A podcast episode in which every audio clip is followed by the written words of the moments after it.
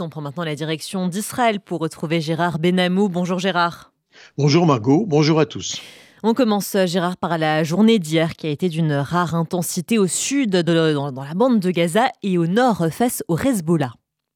Oui, Margot, l'armée israélienne a choisi de conduire des actions significatives pour permettre une inversion de la pression exercée par les forces hostiles à Israël, qui paralysent deux régions essentielles, le nord et le sud, empêchant les habitants des villes face à la bande de Gaza de retourner dans leurs maisons Hier encore, exposées aux tirs de roquettes du Hamas, 14 roquettes.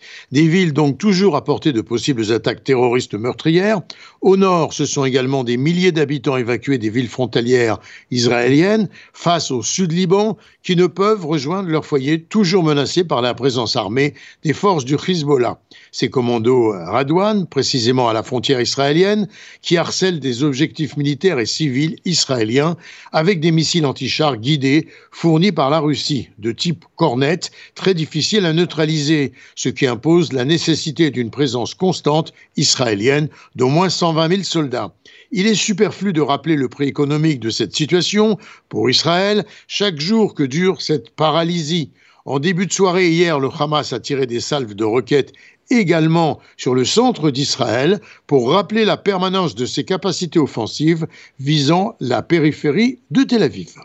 Et le porte-parole de Tsahal, Daniel Agari, a tenté de résumer hier les initiatives majeures de l'armée sur deux fronts.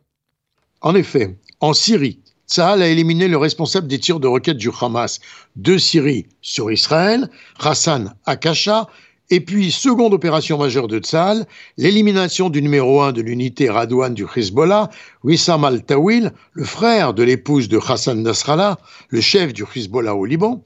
Al-Tawil avait des liens avec les milices pro-iraniennes sur le sol syrien. Le Hezbollah, de son côté, tirait toute la journée d'hier des drones vers Israël, des missiles guidés, des roquettes et intensifiait ses attaques contre un objectif militaire de même que sur les villes du Nord. Un soldat a été blessé. L'armée israélienne est montée de plusieurs camps dans ses ripostes hier, visant des objectifs stratégiques du Hezbollah pour signifier son impatience et sa détermination à agir en cas d'échec des diplomaties françaises et américaines à calmer le jeu et à éloigner toute menace de sa frontière. Et enfin, Gérard, au sud, dans la bande de Gaza, on note d'après ça le passage annoncé à un autre stade de la guerre.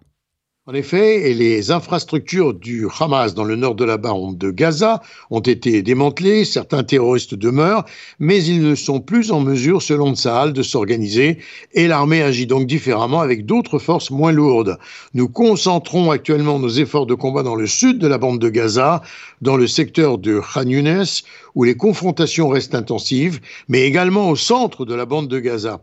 Ces développements dureront d'ailleurs en 2024. Par ailleurs, dans Gaza, les forces de Tsahal se focalisent sur les camps de El Bourej.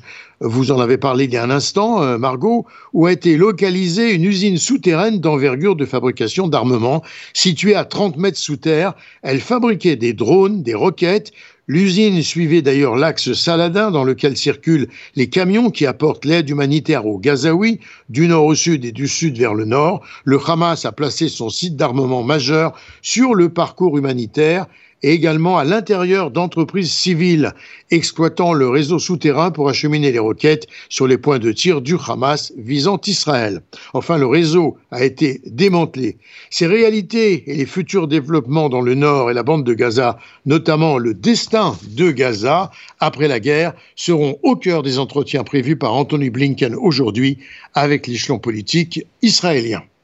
Gérard Benamou en direct de Tel Aviv pour RCG.